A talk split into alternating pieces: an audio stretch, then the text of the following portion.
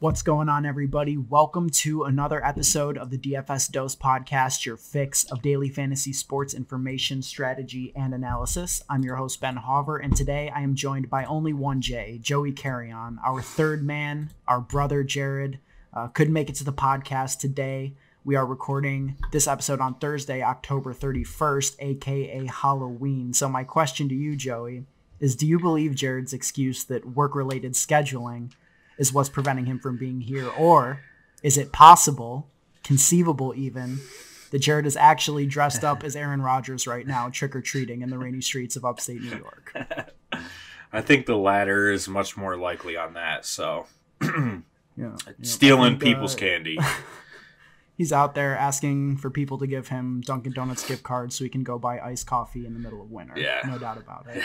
no doubt about it. Um, but yeah, two man show today.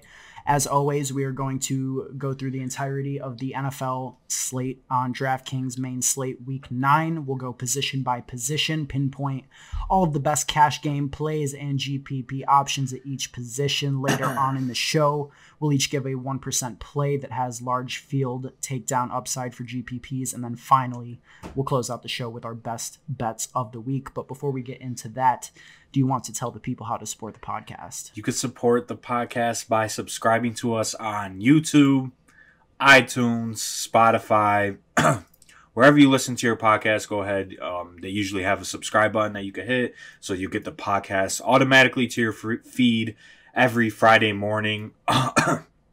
you can also like, share, leave a comment. Uh, we, we read all comments. You can follow us on Twitter at the DFS Dose. That is where most of our content, clips, all that good stuff is posted to. And then you could join our Slack channel, which is our pin tweet on said Twitter. Um, you could talk to us, ask us questions, all that, all that stuff. all, all that good stuff. So, you know, without any further ado, let's get right into this slate. And I mean, man, this is a uh, this one is interesting. This one is Some ugly. disgusting. Dis- yeah, this is a tough, tough one to see. I think. Um, you know, we've got two games, only two games with a total above fifty this week. We've got six games with totals under forty three. Uh, and two in betweeners as well on a 10 game slate. We've got a London game that takes Houston and Jacksonville off. We don't have the Patriots. We don't have the Ravens. Um, you know, we're missing a lot of our most viable fantasy plays, and, and DraftKings adjusted the pricing accordingly. We have a lot of players that are priced the highest they've been all season because there's such clear, uh, you know, good options on a slate where there aren't many. So I think DraftKings is, uh, you know, sharp to that. And, uh, you know, just in sort of a general slate perspective, what are you thinking about this uh, nasty ass slate? Um, just from a little overview, I think that DraftKings uh, went really aggressive on their prices this week. And, you know, if you want your touches, you're going to have to pay up, especially at running back. But I think this is a week where if you have a good process, and, you know, we've had eight weeks to um, digest uh, the NFL and what the teams are doing. So if you have a good process, you should um, do well this week. I think. Um, I think it'll be more. You'll be more successful than the people that don't put in the time and the effort to uh, digest the slate. Um, I don't think it's one that you could just pull out your phone Sunday morning and make a lineup and expect to win. So Yeah, no, definitely not. It's going to take several days worth of working and finding the right lineup construction, I think, because uh, this isn't a, a slate where you can fit everybody you want. I think that you're going to have to make sacrifices, and we're going to have to find the smart ways to do that. And in terms of, like we talked about just a second ago, you know, with two games uh, with totals above 50, and that doesn't include the Packers Chargers game, which I think will be really popular also. You know, I think we're going to see a lot of consolidated ownership in these games that are obviously the spots to target because there's so many games I think that are easy fades outside of one or two plays. So, um, you know, the smash spots, quote unquote, are going to be easily identifiable, and I think we're going to see consolidated ownership uh, in, in quite a few spots this week. Yeah, definitely. Um, similar to last week, I think it will be with like all of the ownership going to a majority or um like a solid group of players. Um, as you could see last week with like Fournette, Carson ownership, mainly, every uh quote unquote smart DFS player was on those guys. So Yep, uh, no doubt about it. But let's get right into our position by position breakdown, starting off with quarterback. Uh, what stands out to you in terms of cash games first for quarterback this week? ugly, ugly, ugly. Um, like I said, DraftKings price these guys very aggressively.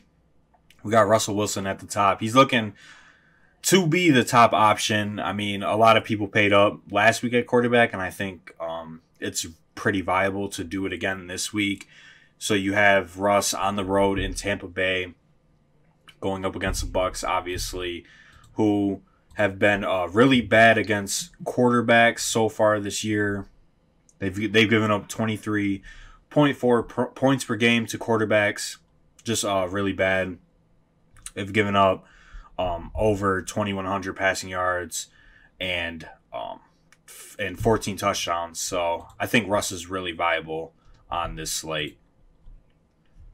For sure. Um, you know, the way I'm looking at quarterback this week is I think that I'm looking to pay down in cash games. And, you know, I was one of those people that paid up for Watson last week. I think that was the smart play on that slate. But, you know, in lineup construction terms, I think that there's two running backs above 9K that I'm trying to jam into cash this week. And if, if I can find savings, at quarterback, especially in cash games, I think I'm going to try and do that. And and the one that stands out to me the most at 5500 is Derek Carr at home uh, in one of our two games with a total above 50. You know, Carr is facing the Lions, who have allowed eight passing touchdowns in the last two weeks, four to Kirk, four to Danny Dimes. You know, the Lions defense is getting absolutely no pressure. Darius Slay's status is unknown as of Thursday, you know, and I see no reason why Carr doesn't just smash in the spot coming off of his best fantasy game of the season. I think he could keep that going.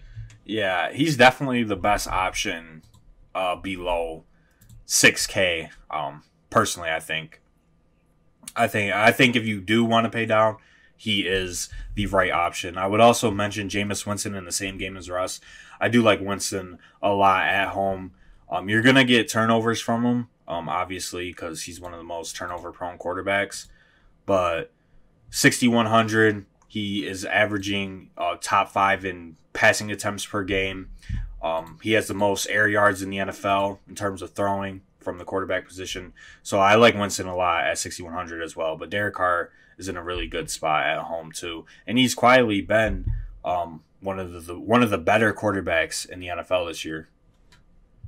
Yeah, for sure. And and uh, Winston, you know, I agree with you on that. 25 plus points in three out of his five last games, despite averaging, you know, four point sacks, uh, 4.5 sacks taken per game, or uh, over two turnovers per game by Winston. But you know, even even if he is a bad NFL quarterback, which I think he is, he's great for fantasy and especially for tournaments in GPPs because he has such a consolidated, you know, uh, group of players that he's throwing to, two wide receivers and Godwin and Evans that are both averaging nine or more targets per game.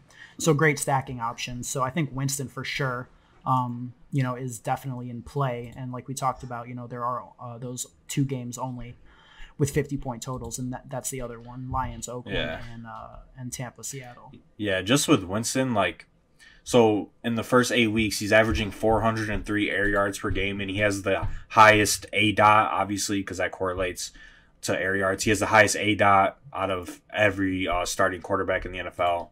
So I like Winston a lot. I think he's still too cheap and should get you a solid 20 points. Um, but in that Raiders game too, Matt Stafford is an elite option. I think this week, um, especially since they lost on Johnson, they've gone to a uh, backfield by committee. So they're going to run out, you know, four, three, four running backs that, you know, aren't really that good. So I think they're going to lean on Stafford more to throw the ball. And this is obviously a great spot against um, an Oakland secondary that has gotten absolutely torched in recent weeks by Watson um, and Rodgers.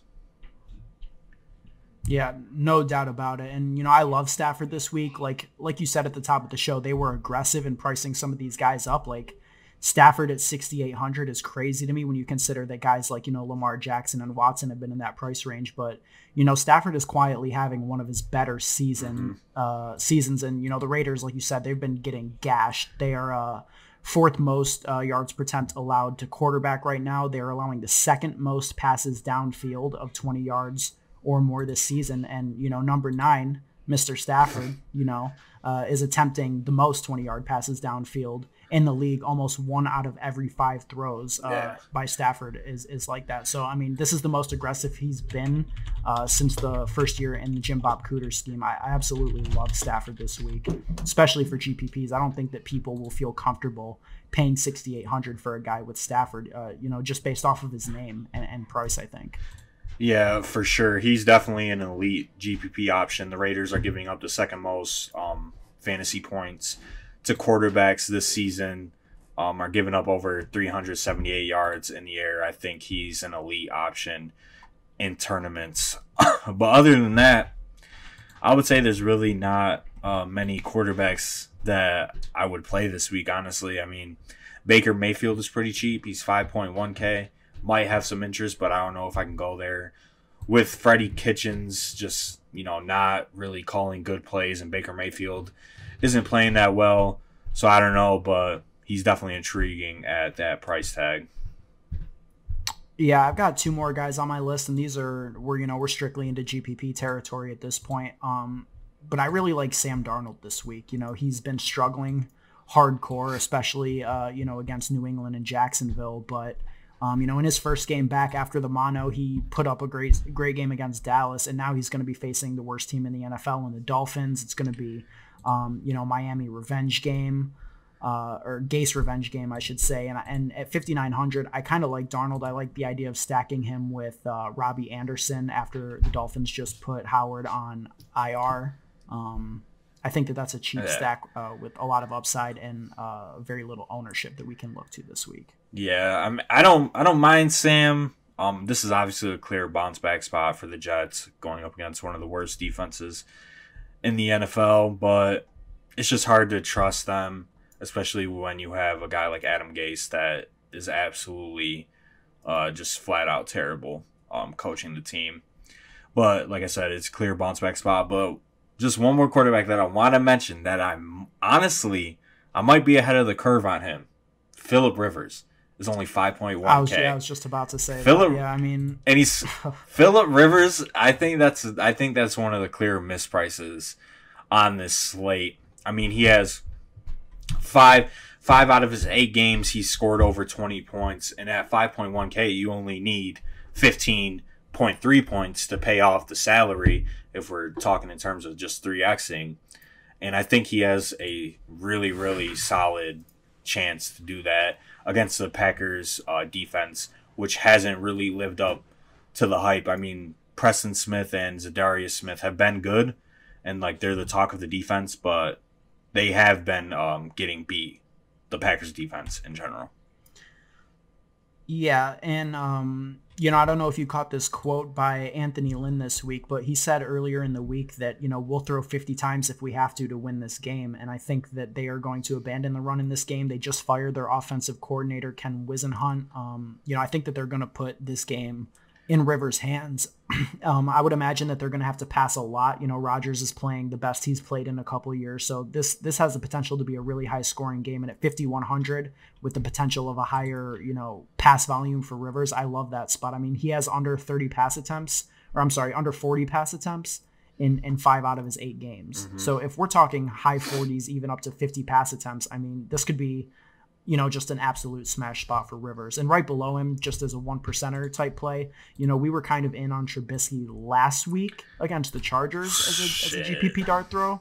But at 5K, I mean, you know, this Eagles secondary is terrible. You could just, you know, stack that real quick with Allen Robinson. I like that uh, in a large field GPP, but uh, definitely would Yeah. would lean Rivers in that price range uh, in just like a 1v1 situation. Yeah, just just the end this quarterback segment off, I'm locking in Rivers. I I saw that. I that that's a clear misprice in my opinion, especially since they fired the offensive coordinator that was just running Melvin Gordon into the offensive line multiple times a drive. Um, yeah. and it's shaping up to be a shootout. I think that's a clear misprice. He's projected to be one of the lower owned quarterbacks as of right now, but I think that'll change for sure come Sunday. Um, we might be the cause of that, but you know we're not going to take credit for that. But No, no, no, no. But I, I'm right there with you. So real quick before we move on to running back, like on Thursday right now, like Derek Carr, Philip Rivers, and Cash. Philip Rivers, I'm locking in. Wow. I'm lo- okay. I, he's Um, he's my like cash game quarterback lock after just talking about all the quarterbacks on this slate. So you could book that. He'll be in my cash lineup 100%. And I won't go back Phillip on my Rivers, word. 5100. That All right, Clear man. miss I like, price. I like that call. Yeah, that's a good call. That's a good call. Um, let's move on to running back because I think that you know a lot of people this week, and I think it might be the correct play, are going to be spending almost 20k salary on two players at running back, uh, 19.5k to be exact, in Christian McCaffrey, 10,000, and Dalvin Cook. 9500 um you know are these two guys are we in a you know team jam 'em in situation this week in week 9 where we we put almost 40% of our salary into two players uh I would say in my professional opinion, yes. That seems like the correct process play. That seems like the most optimal play. And that's what we want to do is try to make the most um, optimal plays each and every week and have a good process. And I think with this slate specifically, spending nineteen thousand five hundred for Dalvin Cook and McCaffrey is the way to go. Um, you know, you're just getting you're gonna get fifty touches out of those two combined, maybe sixty, if the if the game scripts work out in their favor. So sixty touches out of two players, and then you could pay down at wide receiver, which is um, a position that has more variance. So I think the right move and the correct move is to pay up for these two studs. And not to mention Dalvin Cook is in the nut matchup this week, going up a Kansas City defense that has gotten absolutely slaughtered um, on the ground this year. Yeah, for sure. And I mean, Cook has just been, you know, so so consistent. Uh, really taking that next step. He's the clear cut number two wide uh, running back in the NFL at this point, behind McCaffrey. So I think that we've got a lot of uh, you know, upside in going to Cook in this spot. And as far as McCaffrey, um, you know, he's just been so so consistent. Like, you know, just it's just insane. I mean, we even saw in the worst possible game script. They, you know, the Panthers get blown out 51 to 13 against the top run defense in the NFL against uh, the 49ers last week, and he still puts up 30.5 points. Now he's a home favorite against Tennessee. Um, He made a great case I- for the running or for the um, defense. Doesn't matter crowd. Made a great he did made a great and- and case. Tennessee doesn't have uh, you know a crazy defense. I mean, their defense is good, especially against running backs on the ground. Um, but it just doesn't matter to me. I think No. that you know McCaffrey's a pure lock for at least 25 or more points, uh, potentially Yes. more. Uh, just the way they use him in the red zone and his usage is just nuts. So yeah, I agree. It is the optimal play, I think, to lock both of these guys in. The question then comes, you know, where's the value on this slate? Is there value at running back that you see at this point? I mean, Jaylen Samuels is looking like a chalky play at 4K. Um, there's four running backs on the Steelers roster: James Conner, uh, obviously Jaylen Samuels, Benny Snell, and then I forgot the who's the fourth guy. Can't think of his name. Uh, fourth guy. I, I can't remember. please. Either way, it doesn't matter because Jaylen Samuels. It, Trey Edmunds. Yeah, Trey Edmunds. Um, Benny Snell's out, correct? Yep. James Conner's hurt. It's looking kind of questionable if he's going to play or not. Then we got Trey Edmunds, who I believe is a rookie, and Jaylen Samuels. Jaylen Samuels is 4,000 at home against the Colts. Ju- I think he's the clear cut value play if the guys ahead of them on the depth chart are out, and one is already out. So, Yep, and we only saw it once. Uh, you know, Samuel's playing without Conner, but you know, in that game he had ten attempts and eight targets, uh, which he caught all 8 hmm So you know, you know, he's not going to be one of those guys that he's going to get you know fifteen to twenty carries. I don't think if Conner misses, but you know, we want to attack pass catching running backs against this Colts team. I mean, they've had the same defensive scheme for over a year now, and it's always been stop deep plays and they they play soft to running backs receiving. So that's the way their scheme works, and I think Samuels uh, would basically be a lock, assuming that Conner is out. We don't know yet. It is only Thursday, like I said, but uh, he has missed practice two days straight and is highly questionable. I would think. So I mean, we could be in a situation where McCaffrey, Cook, and Samuels are just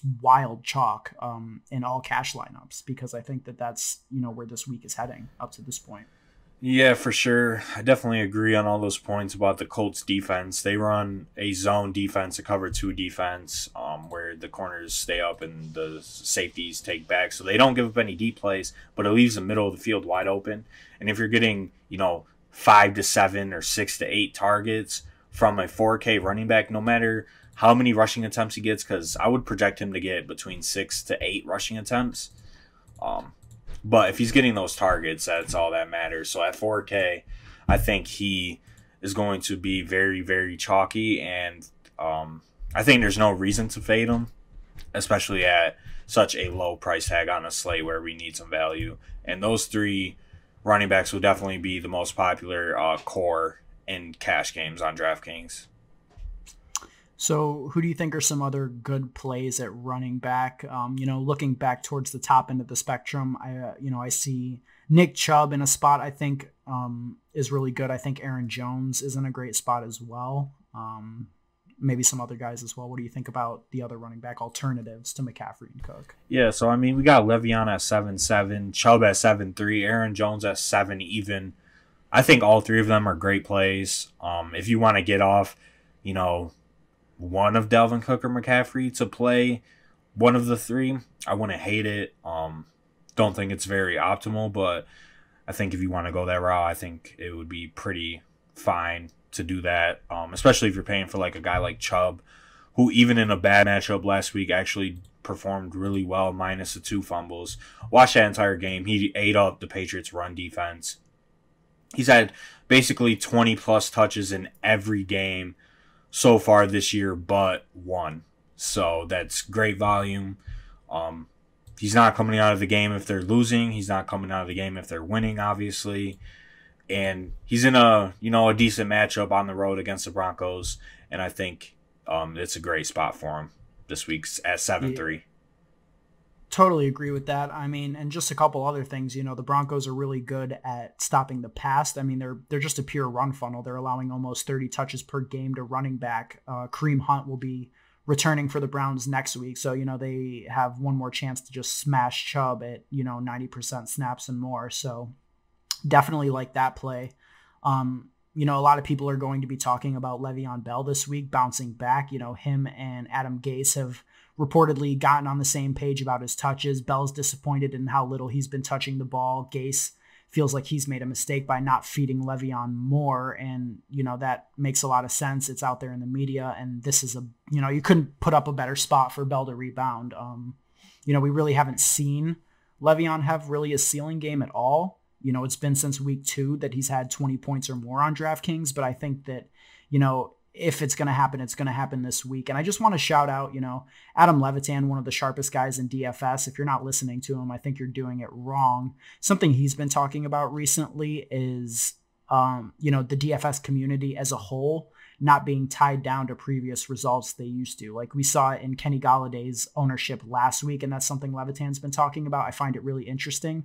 You know, in previous years, Le'Veon Bell would, you know, be like under 10% owned. I don't think that's going to be the case this week. I think that DFS players are sharper now, and I don't think that Le'Veon is going to be necessarily low owned, especially once people start talking about the squeaky wheel narrative. I think that he's actually going to carry quite a bit of ownership this week. Yeah, I mean, he's a great play in a great matchup, obviously. Um, and if the reports are true that he's going to get his uh, work increase, which he rightfully should, I mean, they gave him a pretty hefty contract to be that bell cow running back, and he should not be getting, you know, nine carries that he had last week and three catches, only 12 touches for your premium player on offense. Just it, that just can't happen.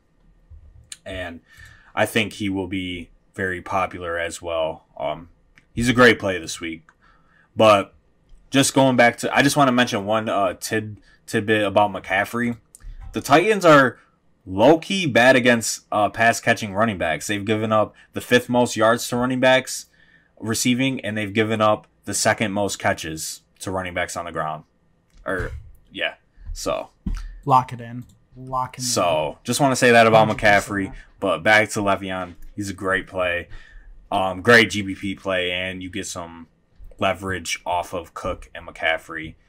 Um, just all around smash play couple other running backs I think we should mention. We already talked a little bit about Aaron Jones, but you know Jones has been on an absolute tear, seven or more targets uh, in five, one, two, three, four, and four out of the last five, I should say. Um, you know, in that span, he had a 52.2 point game against Dallas, 44.6 last week against KC. Just you know, absolutely insane tournament winning upside um, with Aaron Jones and the way they're using him in the pass game. Um, that'll be great to go with, you know, Philip Rivers stacks. Also, in the McCaffrey game on the other side of the ball, Derrick Henry, I think, is interesting as a GPP only option. You can't really go there on DraftKings cash, and, you know, A, because of lineup construction, and B, because he doesn't catch passes really at all. But, you know, Henry hasn't had under 16 touches in a game. Panthers are allowing over 100 yards per game to running backs. We just saw them got absolutely destroyed by Tevin Coleman last week, and Henry's got uh, you know, 1.43 rushing touchdowns per game. Uh, it's a run funnel. The defense is top five in both stop and QB hits and sacks, and they're just getting destroyed on the ground. So I think Henry is a is an interesting GPP play this week at 5700. Yeah, I will say, for me personally, every player above Jaylen Samuels to, I would say Aaron Jones is a GPP running back. Um, you should not be playing any of these guys in your cash game, in my opinion. Uh, yeah. I do like Henry a lot for GPPs, uh, like you mentioned. Just uh, back to Aaron Jones. I think he is not in play for cash just because he's in a 55 45 time split with Jamaal Williams. And he's just been scoring a lot of touchdowns. Obviously, touchdowns are very, uh, you know, high variance. But he scored a touchdown in every game, but two games so far this year. But you have to know in five of eight games, he's had less than 20 touches. And at a 7K running back, you kind of want to lock in, you know, at least 20 plus, uh, or at least a minimum of around 18 to 20 touches with Aaron Jones. So I think he's GPP only. Yep, I agree with that. Is there anybody else that we absolutely need to talk about? Like you said, there's a ton of GPP options, you know, in that range. Miles Sanders against the Bears, who have been leaking receptions to running backs. Uh, you know, you could argue Devin Singletary as he is taking the job from Frank Gore, especially in a snaps persec- uh, you know perspective. Both Broncos running backs I think are interesting against the Cleveland's uh, run defense, especially with Flacco out. They could run the ball more. Austin Ekeler. I mean, there's just so many guys that I think are in consideration for GPP, but we don't really have time to talk about everybody. Yeah, I mean, like just for GPPs, I think at this point, if you don't know, you should probably um, hear that you need you you're gonna be more successful in GPPs if you get guaranteed uh, touches at running back and you know find some lower owned wide receivers. I think that's the most optimal yeah. tournament strategy if you want to win the big bucks. And so I don't really think any of these guys are in play. I mean, Jaylen Samuels obviously is in play for GPPs and cash. Um, Mark Walton might carry some ownership in cash games though at 4,500, and I think that's an easy fade. For me personally, I don't know about you. Just I don't I don't think there's a need to play any Dolphins ever in cash. Just my opinion. Uh, you had me until there. I'm definitely not playing Walton, but there is another Dolphin that I am considering for cash, and we will get to him shortly as we transition over to wide receiver here. Mm-hmm. Um, you know, actually, might as well get into it right now because we can start at the value at wide receiver because I think that that is going to be the most prevalent, you know, spot to attack, especially in cash games. And, you know, in terms of a Dolphin, I think that DeVante Parker is actually kind of interesting at 4.4K. He's averaging 14.3 DK points over his last four games. He hasn't had any lower than 11.8. He's been Fitzpatrick's favorite receiver, and this Jets uh, secondary is absolutely terrible. And it's it's not like Parker's been playing totally terrible teams. I mean, yeah, Washington is in there, but you know, the Steelers, the Bills, the Chargers, like these aren't, you know, horrible, horrible uh, mm-hmm. you know, matchups for wide receivers. So I think that Parker is slightly interesting in this spot uh, when we're going to need to make some slightly questionable plays at wide receiver this week in cash. Yeah, I mean, don't gotta tell me about questionable. You should have saw my receiver core, my receiving core last week, but uh, I don't mind it. I mean, I don't know. I'm I'm I'm kind of high on Preston Williams. Like I think he has like talent, and you know he's been seeing a steady amount of targets and he's cheaper. So I, I don't know. I, I think the Parker is a better play than Williams, but and I don't. I just don't want to play Dolphins. Like I don't want to play Bengals. I don't want to play Dolphins. Like I just want to stay away from those bad teams. You know that might be bad process in itself, but I think just avoiding those terrible teams that can just be shut down in any game by pretty much any defense out there.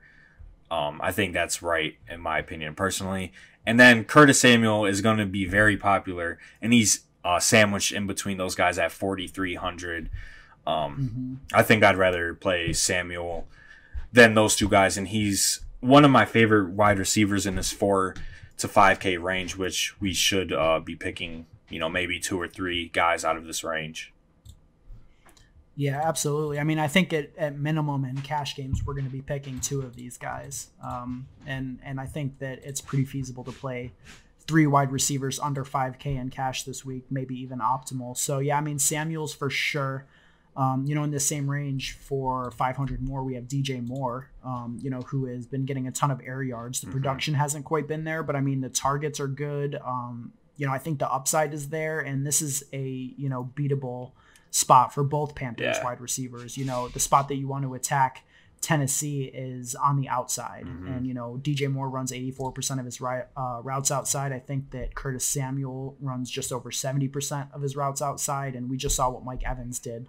Uh, you know, to those outside corners in Tennessee. Yeah. I think that both of these guys are in play uh, for cash this week. Yeah, I think I think they are both in play. I do like DJ Moore a lot. Um, just like you said, his opportunity versus his uh, production hasn't been there yet. So I think he's a really good play. And I think Alshon at 5K might be one of the best uh, value plays at wide receiver this week at home against Chicago. Revenge game for Alshon. Mm. If Djax isn't back, which it's looking like he's not going to be, you know, who knows if he comes back or not. But I think this is a solid spot for Alshon, and I would be very, very inclined to play him.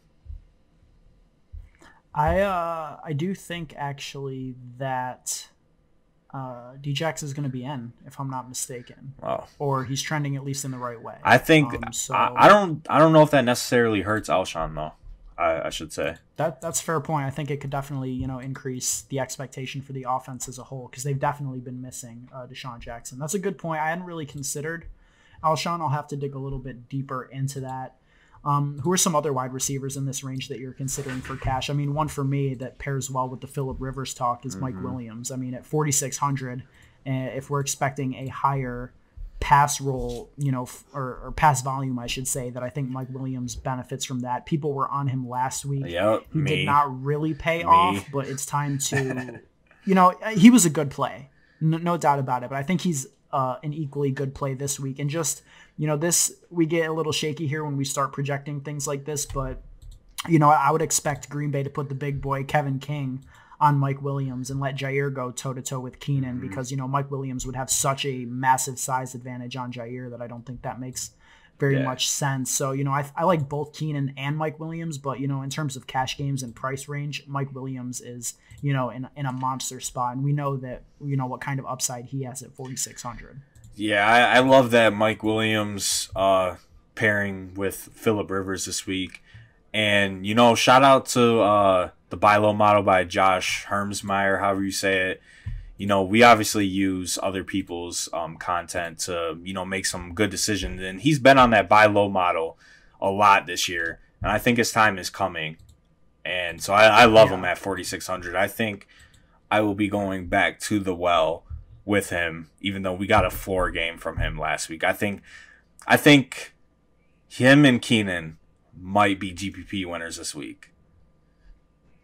Yeah. Um, I, I could see that as well. Are there any other wide receivers in this range that you're looking at? You know, uh, originally I had Diontae Johnson on my list, but I dug a little bit deeper into that, and I'm not quite as hot on it anymore. I, gotta, I mean, he has been very productive, but looking at Diontae Johnson, I mean, he has three of his touchdowns coming from 39 yards, 43 yards, yeah. 45 yards. That's not sustainable production in cash games. Yeah. So I, I'm kind of crossing him off my cash list. Yeah, I mean, no Pittsburgh wide receivers are in play for me personally. Um, I just don't like Mason Rudolph that much. Or I don't. It's not that I don't like him. I just don't think he's good enough to support um, good fantasy production from the wide for the wide receivers. But how about Danny Amendola for two hundred more? That Lions Yeah. against the Raiders. I don't know. He has 19 targets the last two games. Looks to be the primary slot option in Detroit when he's healthy, and you know he'll he'll have to get those targets to get there on a weekly basis, um, because his ADA is going to be very low, and you know you're going to have to depend on him getting catches in rack. But at 4,700, he could be a very good play against the Raiders. I mean, I'm right there with you. He has been productive when he's been utilized. Um, you know, the price isn't bad. The matchup and game environment is good, but I just worry that playing him in cash game would be recency bias coming off of, you know, two games where he did very well. I mean, if you look at his three productive games, eight targets, 11 targets, 13 targets, but his other three games that he was healthy in, one target, five targets, one target. Like, I think that it's, you know, possible uh, and we've seen it with the Lions, even in their better receivers like Kenny Golladay two weeks ago. Um, you know, the Lions can hone in. Stafford can hone in on one guy. Um, and if it isn't Amendola, he could completely bust, I think. And, and, you know, as, as productive as he's been in the slot, I think that, like we talked about, Stafford's tendency for deep passing this year, I think is going to be, you know, eyeing down Marvin Jones Yeah. and, and Golladay at a higher rate this week. Yeah, for sure. I could definitely see that happening. Um, but I think that's pretty much every player that's in play for me in that range. I don't think there's any receivers Yeah, under um, 4K that are in play for me. I mean, you could go back to DaeSean Hamilton after he threw up a zero, but I wouldn't go there. But there's, I mean, the the top at the wide receivers is kind of ugly. I'm not gonna lie. It is. I mean, Golladay looks like a great play, but it's 7,700, which has to be by far the most he's ever been priced on DraftKings just because of the lack of other options out there. I- don't think you can really go there. Um, you know, Tyler Lockett is in an obvious great spot at 7,500, but, you know, again, like these prices are really prohibitive when we're trying to jam in these running backs. And I mean, I think some of these wide receivers will carry ownership as, you know, maybe the the entire field won't be on the team this week, the team jam 'em in. So I think uh, some of these top guys will have ownership, but I personally don't think that's the right play. But they're great. They're great uh, GPP plays in my opinion. Like the Vikings wide receivers have the best matchup on the board uh, against Kansas City. I think Tyler Lockett also has a really good matchup against the Bucs um, on the road. Yeah, for sure. And and that that matchup translates to DK Metcalf as well, who had a great game last week. He's cheap, I think. I mean, not not cheap, but you know, mid range at fifty seven hundred. In that same range, Tyrell Williams. if you're playing Derek Carr or doing a Lion stack, I think Tyrell has, you know, a pretty good shot uh, to be in a good spot this week, especially if Slay misses. You know, Marvin Jones, 6K. John Brown, I play every single week. Um, still waiting for that ceiling game. Hasn't really had it since. He has a great matchup against but, the uh, Redskins.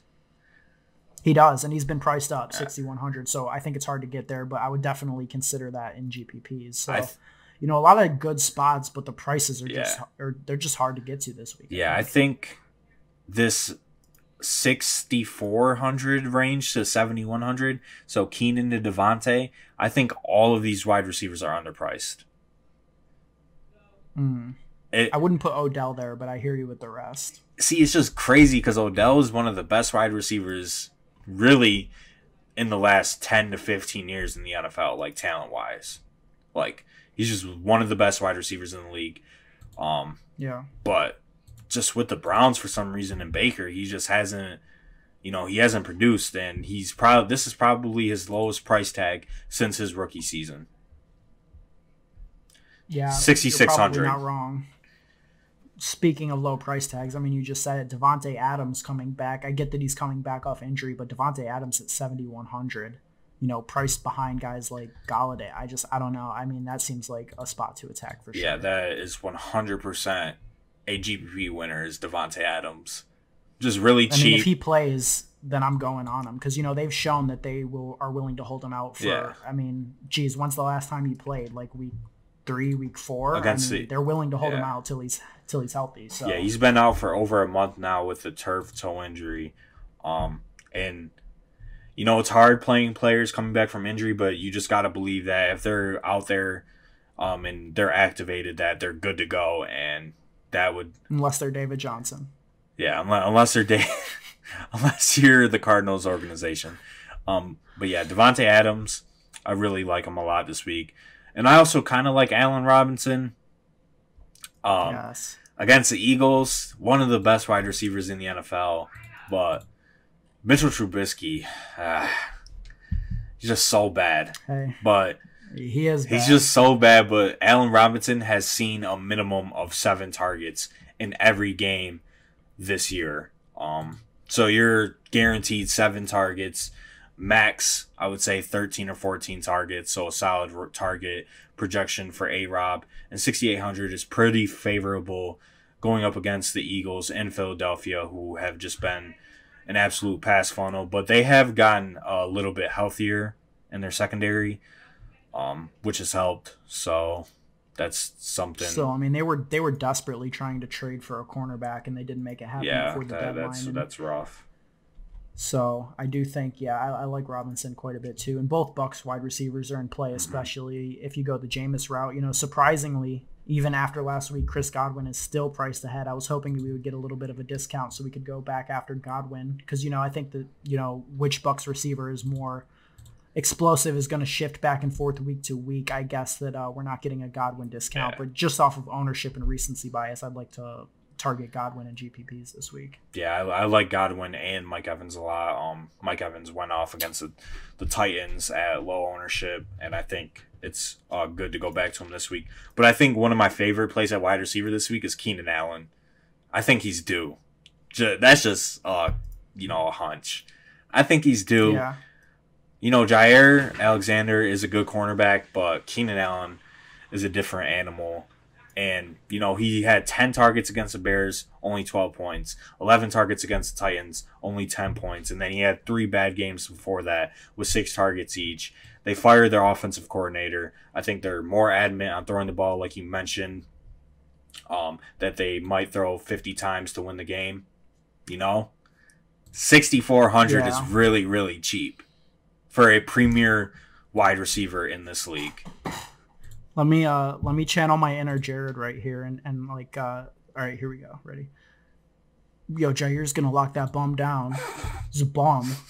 Jaire's gonna lock him down. Jaire's the best corner in the league. I think that's pretty good. yeah, sound exactly like him, Um, but he is one of my favorite plays on this slate.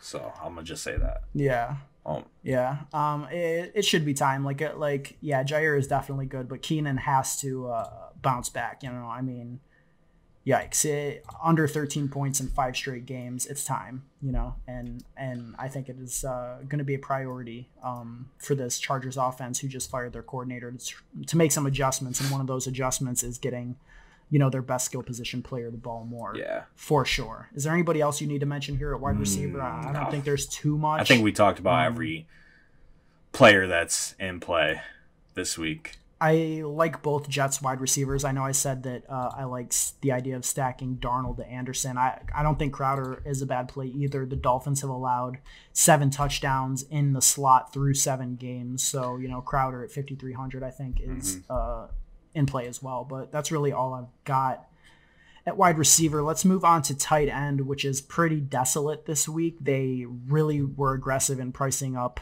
um, you know, all the tight ends. Hunter Henry, who was 4,900 last week, had a disappointing game, 8.7. They shot him up to 6K. you know, Darren Waller is up to 6.3K despite only catching two of his eight targets last week. He got a price jump. Travis Kelce, 6,900, you know, who's always going to be in that, that, uh, you know, range of pricing.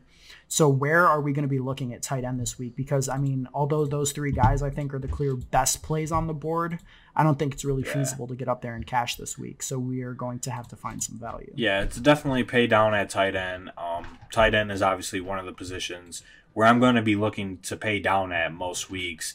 Um, usually spend under 5K at tight end. So I think Zach Ertz is probably the best option um, to fill that you know, that requirement. He's 4.7K at home against the Bears. Um, just the talent outweighs his price tag, in my opinion. Just uh, one of the best tight ends in the NFL. His production has fallen off this year, though. You know, I, I think I think he's due for a solid game, and at four point seven, you don't need that many uh, points to for him to pay off that tag. So, I think uh, Ertz is the clear cut cash game tight end. Yeah, I mean, I agree with that for sure. I mean, in week seven, uh, he had set a season low in targets up to that point with six, and then he set another season low last week with four targets against the Bills. Um, so I, you know, it's it's tough, but I mean, he had had double digit points in the first five games of the season, and then failed to do that in the last three games. So you know, he's going to be home this time for the first time in three weeks um, against Chicago, who's not particularly good at stopping them, and you know I think our options are going to be guys like Ertz, or we could pay down really far. You know, Cameron Brate returned to practice on Thursday. OJ Howard is still out. So at 3,100, we could completely punt and go down that route, which I think is definitely in play against Seattle, who's horrible at stopping tight ends. But, you know, I think Zach Ertz upside is quite a bit higher. So it's just a matter of yeah. which construction you want to go with. Yeah, I think for me personally, I think the most optimal construction would be to uh, try and fit Ertz in but I wouldn't mind paying down to a guy like Brate. And even uh, Dallas Goedert might garner some ownership as a tight end besides Ertz um, at 3.1K, so the same price as Brate. He's had uh, decent usage in these last couple games. Um, eight targets against the Vikings, four against the Cowboys, and five targets last week against the Bills. He scored over nine points in the last three games. Only had a three uh, 0.1k price tag this week, he might uh, have a little bit of ownership to him. Yeah, that's fair. That's fair. I mean, I don't think I would personally go there, especially in cash, maybe as a GPP dart throw. But um, yeah, I mean, honestly, for cash, I'm pretty much exclusively considering Ertz. And then if I'm paying down, I'm hoping that OJ Howard sits again and we can play Cameron Brate and yeah. get, you know, six to seven targets at 3,100 and yeah. just pray that he finds the end zone. Yeah, it's like the same situation as last week. Like, obviously, you know, people record their podcasts, um, you know, in the middle of the week, but we didn't have that tight end news in the middle of the week. We got the tight end news like Saturday night, early Sunday morning, mm-hmm. and people still didn't adjust to it. Um, they people there was some ownership on Brate, there was some ownership on Jonnu Smith last week, but not a lot of people adjusted to it. And I mean, Brate didn't work out, but Jonnu Smith did, and they were both um, relatively cheap, only a hundred dollars away from each other. So I think it might be the same situation this week in terms of the news, because even if Brate sits, that frees up Tanner Hudson, who is a stone minimum for Tampa Bay, going up against one of the worst teams against tight ends uh, so far this season. The Seahawks have given up the, the third most receiving yards to tight ends on the year and the fifth most catches to tight ends on the year. So they've been actually really bad. Um, if Brate plays, I'm playing Brate. Yeah, um, totally hear you with that. I think that that'll also uh, provide the salary relief that we need to jam in the running backs this week. So do you have anything else? I mean, I think that all three of the top price guys are viable for GPPs. Um, you know, just to differentiate yourself, and and you know, like I would love to play Derek Carr to Waller and run it back with a Lions receiver, but you know, um, other than that, I don't think you can get there in cash, and nobody else really stands out to me. Yeah, no, yeah, tight end is like very thin this week. I mean, I, I don't mind Herndon even in cash games at 4K, but it's looking like he's not going to play due to a hamstring issue. But my favorite GPP play at tight end is Kelce. If you want to pay up, um, the Viking mm-hmm. the Vikings have low key been actually kind of bad against tight ends. They've given up the sixth most receiving yards and the third most catches to tight end, but they have not given up any touchdowns, um, which kind of sucks for Kelce. But it, then again, it's Travis Kelce's uh, either the best or the second best tight end in the NFL. So he's my favorite GPP option, but tight end is very thin. So I think the right move is to either pay for Ertz or pay down. All right, agreed there. Let's move on to DST. Um, and we are back, uh, I think, in a situation where we can play uh, the Redskins under 2K in, in cash games. How do you feel about that? 1.8K on DraftKings. the only defense this week that is under the 2K floor. Um, you know, I, I don't like the idea of playing the Redskins defense, but you know, if there's one thing Josh Allen loves to do, it's turn the ball over. Yeah. Um, you know, he he really loves doing it. Um, I think he's averaging.